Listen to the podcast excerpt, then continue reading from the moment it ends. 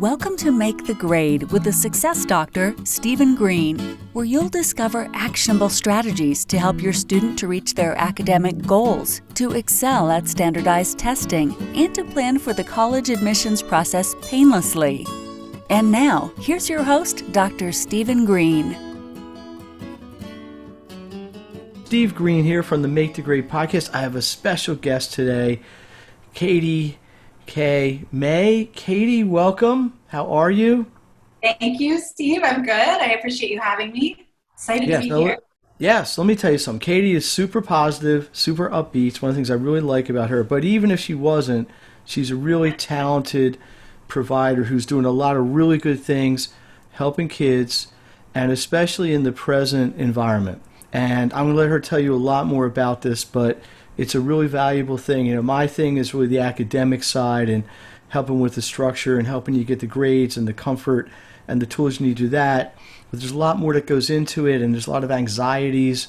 Uh, I don't mean, eh, that can happen around this. So this is where Katie comes in. So Katie, why don't you introduce yourself? Tell us a little bit about your business, maybe what your core mission is, and we'll just go from there. Absolutely. Thank you. So, I own Creative Healing. We are a teen support center. We support um, mental health for the adolescent brain, which is essentially 12 to 24. And so, we work with a lot of um, school age children and teens with anxiety, depression, low self esteem, past history of trauma, self harm behaviors, suicidal thoughts, OCD. So, really anything that comes up in the, the adolescent years as it relates to mental health, we're supporting in our individual and group session. Wow. Well, that covers a lot of ground. Um, so, is this uh, like a, a, psychology, psychiatry sort of thing, like a one-on-one therapy? Is it a um, group support? Describe how um, maybe what a, a, a person would experience coming to your center. So it is mental health counseling. We're master's level licensed therapists, um, similar to psychologists, different license. So we like to be clear about who we are. Um, and so the process is typically that somebody comes to our center and they'll do an individual intake. So we'll do an assessment on them, an evaluation. We'll understand what's bringing you in, what's really getting you stuck in life, what is it that you need or want in order to live a life that you love and that's really fulfilling and meaningful for you. And so from that point, we're making different recommendations. It could be working one on one with a therapist, it could be being in one of our groups, and we have all different kinds of groups at our center. It could be some combination of both.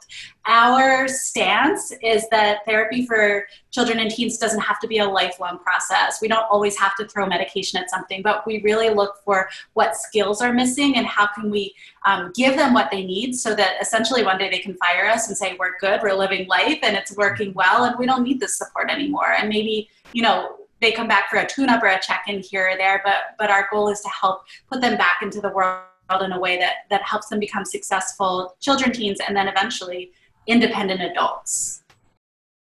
Um, those of you who may not be listening to this currently, this is August of 2020, so we are in the I don't know about the peak, but we are certainly still in the throes of the COVID 19 experience. So that alone is a big stressor. I mean, but what, what is are there more common uh, triggers, causes?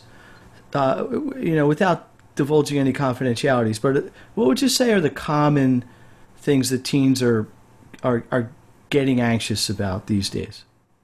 So these days, in particular, the anxiety. I mean, yeah. I mean, just in, like, in what, what, what is is there is there a most common diagnosis or a most common evaluation that, that you see? We see a lot of depression and anxiety. I would say the common teen stressors that come up often, the Rolodex of them that we see are um, things around school, school being stressful, peer relationships being stressful and or bullying or rejection, um, parents not understanding or lack of parent support or validation. So they tend to be some of the bigger themes that come up in the work that. Hmm. Um, and more in particular, it's you know the isolation of not being able to be around peers because in the adolescent years developmentally they want to be around peers. That's part of them building their identity and so that's a, a challenge. Interesting. Um, so let me ask you from this perspective because i'm sure you weren't this way as a teenager because i know i wasn't but teens aren't always the most communicative with their parents Um, if I'm a parent and I have, let's say, a 15 year old or whatever, what would be some um, observational things I might want to look for to, to say, hmm, you know what, maybe I need to come to somebody like Katie? Yeah. Because um, I'm sure there's a sensitivity here, right? What would be something a parent might want to be sensitive to? And when I mean sensitivity, I mean people are, you know, there's sometimes there's a stigmatism and stuff about all these mental health things, but let's not go there yet. But so I'm a parent. What what would I? Maybe I'm seeing a, a different behavior in my child. What what would be a, something that would indicate to a parent, hey, I really need to do something proactive here? Yeah. So what I would say is, see, it's an interesting answer because I want to be mindful of deciphering between what's typical and what's cause for concern. So as you're moving into the adolescent years, it's totally typical to want to be in your room less or want to talk to parents less or to be irritable or to be moody sometimes so we want to make sure that we're not over so let, us say there's a normal range of that how do we know yes. when somebody's to the right or the left outside that range yes so that's the next step it's like right. when we look at extremes when when someone is when your child is isolating all the time, when they're having tearful episodes on a regular basis, when they're so anxious and tense and irritable that um, they can't or they have difficulty interacting with you, with their peers. And so I would say if you're seeing a pattern of two plus weeks where really they're feeling down, sad, hopeless, communicating that nothing matters, um, they're engaging in lots of arguments, there's any kind of extreme behaviors of harming themselves or other people, those are things that that we want to get on top of or even ahead of before we get to that point. Uh, yeah, um, absolutely. I would say right. if there's any question mark, then reach out. It doesn't hurt to have a conversation about is this within that typical range or is this cause for concern and making sure that we're observing what's happening um, rather than minimizing or you know making it an extreme that it isn't is um and, and, you know, like I said, we're not suggesting you know any sort of exact medical diagnosis here. It's really just yeah. probably better safe than sorry in some cases. But um, it, are there? I know. I mean, there's a lot of places people can go for support, right? Like some people might go to their clergy person. Some people might go to a trusted teacher or another adult. Um, is there something unique? I'm sure there is, but what's unique that you could provide as a trained licensed professional that maybe somebody else just wouldn't have the ability to do? Yeah, so I would say there's a, a, few things that make us stand out from the general practitioner. One is that we're a team of therapists who have devoted our lives and our professional careers to working with adolescents. So everything we do is studying the adolescent brain and what works with the teenage population. And again, that 12 to 24 um, developmental period.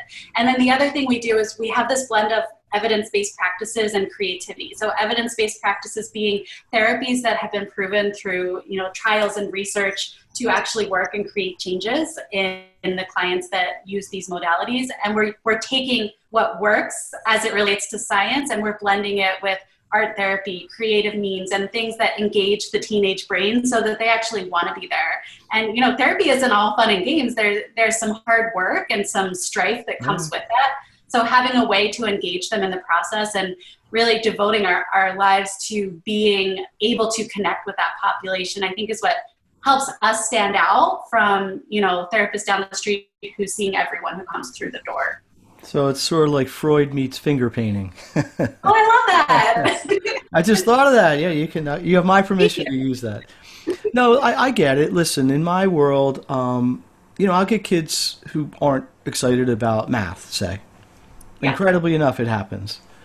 Um, and sometimes you got to be creative in how you motivate them, right? And it isn't just when you're with them, because I'm not sure what your uh, therapeutic regimen is, but I'm not with the kid 24 hours a day. So I have to hope that yeah. the hour, whatever time I'm allotted to work with them, sticks, and they can sustain until our next meeting. And I, I'm sure there's an element of that. So are there any, without giving away the shop, are there any coping mechanisms or any behavioral modifications? If correct me if I'm using the wrong phraseology, that you might recommend, you know, that maybe are typical in your treatment programs? I think it depends. So there's a couple things. One is that we actually are aware that you know change doesn't happen in an hour a week, just like you're saying. And so part of what we do in our program is use we use a smartphone app that has our clients tracking their behavior, their triggers, their emotions, and that in itself can be really helpful. We know that tracking behavior changes behavior. So even if you're not a part of a treatment program, if there's something that you're doing that's causing you pain or that's causing life difficulties, noticing, okay, what's happening to trigger this behavior. Usually, when we're looking at a behavior and when we're thinking about kids and teens, parents are usually noticing behaviors more than anything else.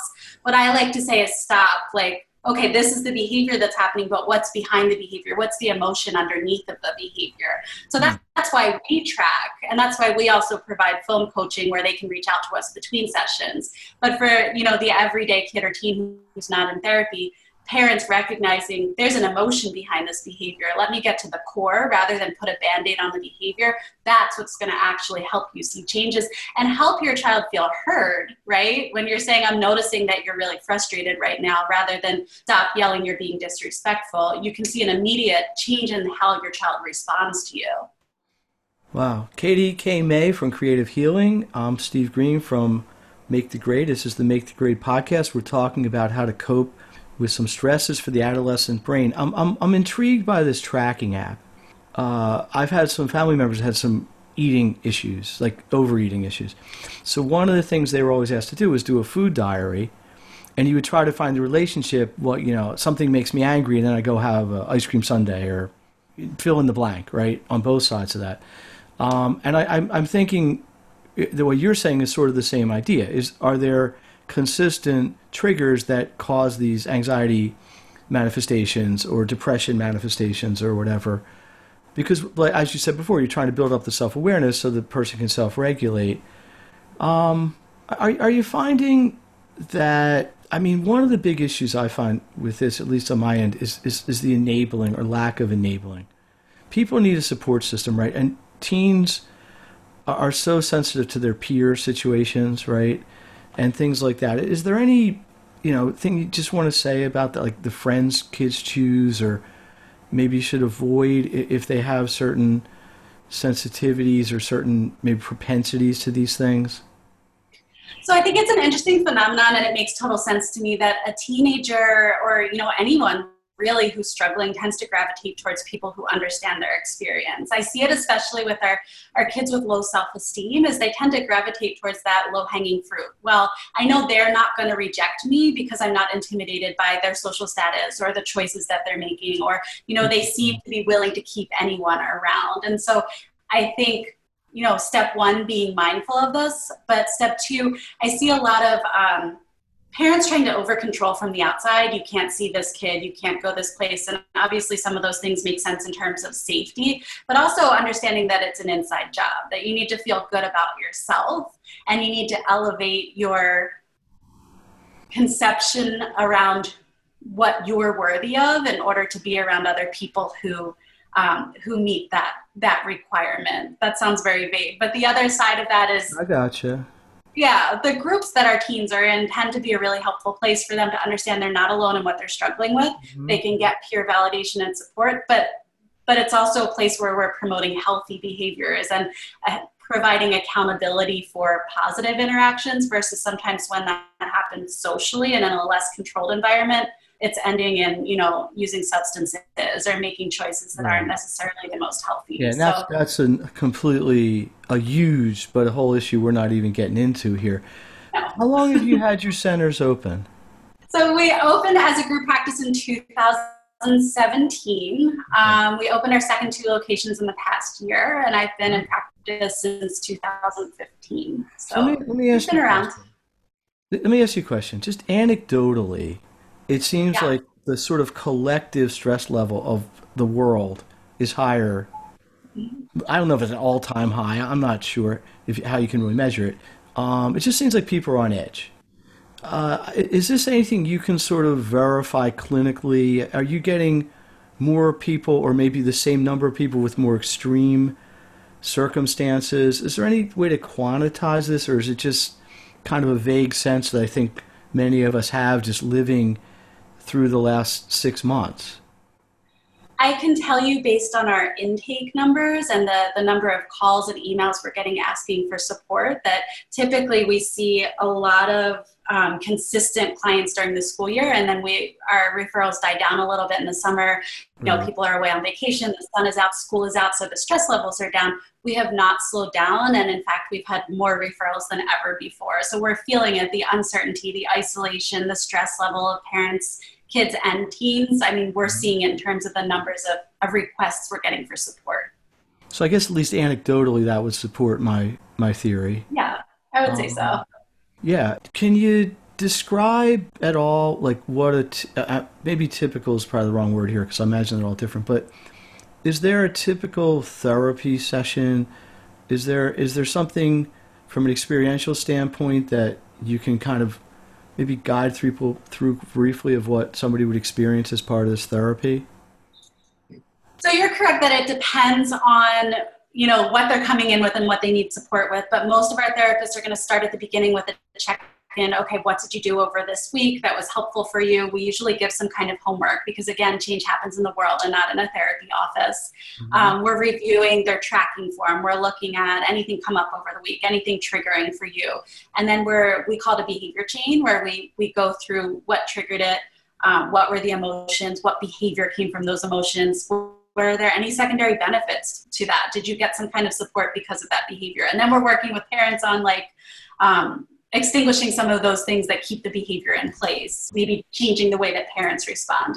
And then the session could look different. A, a lot of our therapists like to do art. So, well, and now we're doing digital art um, online with our clients. A lot of our therapists are very experiential. So, let's say um, you have a fear of dogs, for example, as a, a random um, so example. Take you to a kennel. Were, what's that? you meet at a kennel and face your fear. Yeah well, and that's part of what we might do. We might start by watching YouTube videos of dogs and then sitting with that emotion of what's coming up in your body right now. What are you noticing? So, a lot of bringing awareness to the emotion and helping our teens tolerate the emotion because what that does is actually it slows down the reaction. So, mm-hmm. oftentimes we're viewing behaviors as a, a solution to emotions that are painful or uncomfortable. Whatever the behavior is, it's a, a response and and in some ways solves the problem of not having to feel that. So if we can do work to help them feel their emotions, the behaviors start to go away.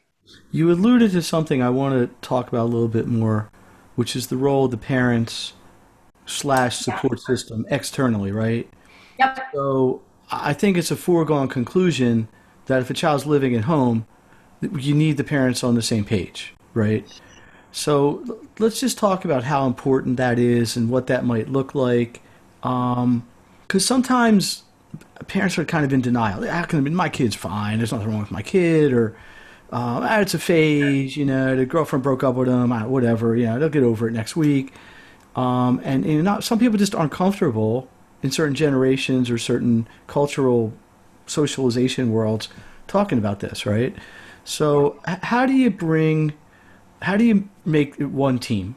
How, how do you get everybody on the same page and this could probably be a seven hour discussion, but how do you get everybody on the same page to, so that the center is the child, right? Because sometimes yeah. the enablers end up wanting to be more important than the person that they're trying to enable in a positive way. So, how do you center it so that the child is the key to the therapy and the treatment, and everybody else is, is trying to support that? Because I have the exact same challenge in the academic support. I got to make sure everybody's aligned in their thinking and, and their processes. So, what, what, what do you think about that?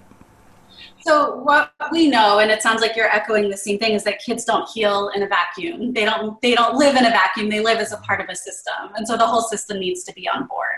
Um, and so we like to include parents in different ways. My my way of thinking about this is that um, I'm really mindful of considering that the kid themselves is not the problem. You know, this this depression is the problem, or this anxiety is the problem, or this behavior is problematic.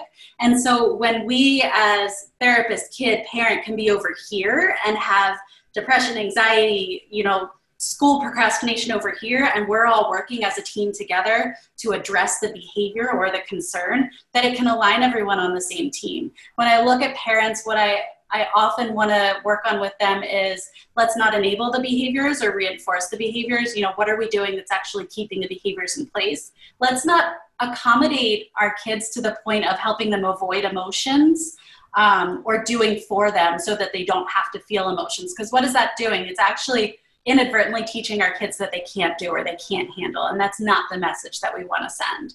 And then the final thing we always work on with our parents is validation. We don't have to condone your behavior, but we can understand and communicate your that we get your emotions because you know what what we know is if an emotion isn't heard it gets louder until it gets heard and getting louder might mean getting more destructive or more dangerous so we want to hear it when it's low and not when it's high hmm.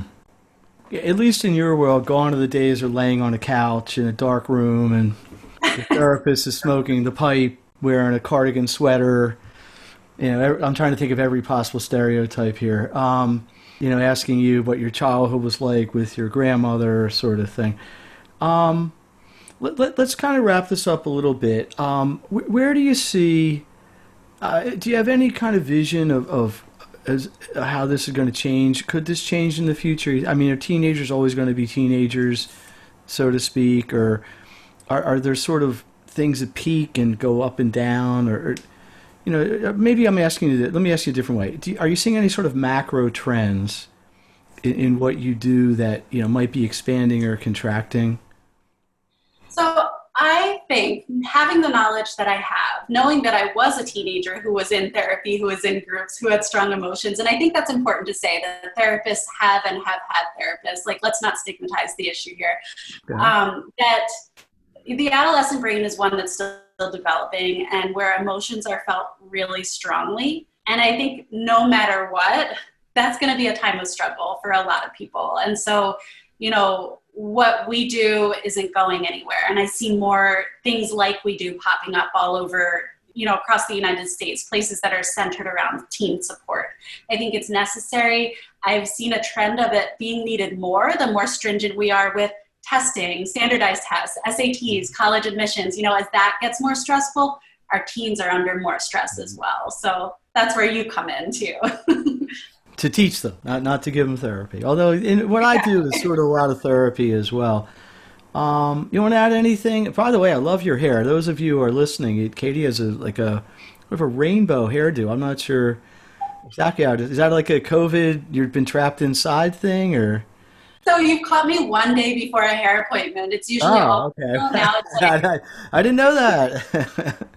yeah, so it's um, you know part of our value system as a center is you're worthy exactly as you are, We're and everybody where they are, right? Beautiful. Exactly. So self-expression, identity, being yourself, and being accepted for that is important, and so we want to model that in who we are as well. How many therapists do you have at each center, or do they float through each one, or is it kind they of? They float through each one. So we have three locations, and we have 14 therapists right now um, across the three locations. The main one in Flourtown is our biggest and um, our home location, and then we have a couple satellites in King of Prussia and Center City. Well, when the smoke clears and we can actually go outside without mask, I'll come over and, and visit. We'll do a, a remote. We'll do a remote visit there. Love that. Um, anything you want to share personally? Like you know, you got two dogs in a garden, or I don't know. What anything you want to just let let the world know about you that they don't already know? Oh, the world knows a lot about me thanks to Facebook. No, um, I have a Boston Terrier named Penny. I love her. I have a son who's in middle school, so not only am I, you know, professional in the, this area, but I'm also a parent in this area. So I'm going through personally what I help a lot of other teens and parents with, including navigating you know the moody teenage years so i have empathy for our parents as well as a passion for working with the teen population it really is it's my life's work and i'm grateful to be a part of the journey for these teams. Let me, let me ask you something, because I actually tutored both my kids. I have two boys, yeah. and uh, I did. I taught them SATs and ACTs. I taught them a lot of the subjects I teach other kids, and it wasn't always pretty. But I'm going to say they dealt with it. they dealt with me doing it. Um, do you think you could ever have a similar experience that if your child ever needed, or is it just too close? I think there's two answers to that. One is in therapy, it's a little bit different that we're not allowed to have dual relationships. So being able, you, you, couldn't be your own kid's therapist. The other side of that is you're, you're too close to the situation. Yeah, well, that's what I thought. But. Yeah, having an outside support is always helpful, and I think that's important for parents to hear is that you can't be your, your kid's therapist. You can't teach them all of the things that an outside perspective can provide to them because you're too close in the relationship, and that you know that's why therapy is a helpful place. The interesting thing was I gave my kids a choice. I said, look, if you need help, I'll get you help, but if you want to work with me, you can, but you have to choose. And they both decided to work with me. And it may have been because they were lazy and they didn't want to go anywhere else, except if walking downstairs into my office. But um, yeah, it, it worked out. They both landed on their feet. Um, all right. So listen, Katie Mace, uh, I really appreciate the conversation. Uh, it's been exciting. I, as I said in the beginning, I love your upbeat and positive attitude, which is kind of contagious, and I wish you know everybody kind of had it. I get what we're all dealing with right now. Um, anything you want to plug? Do you have any events coming up? Do you have any specials? Do you have any? Uh, you got a book coming out? I don't know. You got, you got anything? Uh, you know, an album coming out? I don't know. You got any special um, you want to share? I don't know. Anything you want to uh, leave us with? We love to support teams and groups, especially. I mean, we always have individual spots, but our DBT groups are our dialectical behavior therapy skills groups, which really means finding balance between extremes. It's a place where we've seen major change happen for our teens and the families that work with us in that way. So we support parents, tweens, and teens in these kinds of skill building groups and um, I feel really strongly that they're they're a way that we can you know do our part to change the world by changing how we interact with each other and feel our feelings. So yeah, I'd love to talk with anyone who wants to learn more about that. Awesome. Well, this has been I've I've enjoyed this. I hope I hope uh, everybody listening has. Steve Green. I'm with the Make the Grade podcast. My goal is to give parents out there actions that you can use to help your students maximize their education. Sometimes that's little tips and tricks on how to do nitty gritty stuff. Sometimes it's it's a really insightful conversation with a a very talented therapist uh, like we had today. So I appreciate it. Uh, if you like what you saw, please share the link to the podcast and subscribe and all that beautiful stuff, and we'll go from there. So, Katie, last time, thank you very much. You can have the last word. Anything you want to say? Thank you for having me, and thank you for what you do to support our kids and teens as well. All right. Well, let's let the love fist continue. um, I'll see you later, everybody. Thank you. Have a great day. You've been listening to Make the Grade with the Success Doctor, Stephen Green. If you enjoyed this episode, be sure to subscribe. For more resources and support, please visit makethegrade.net.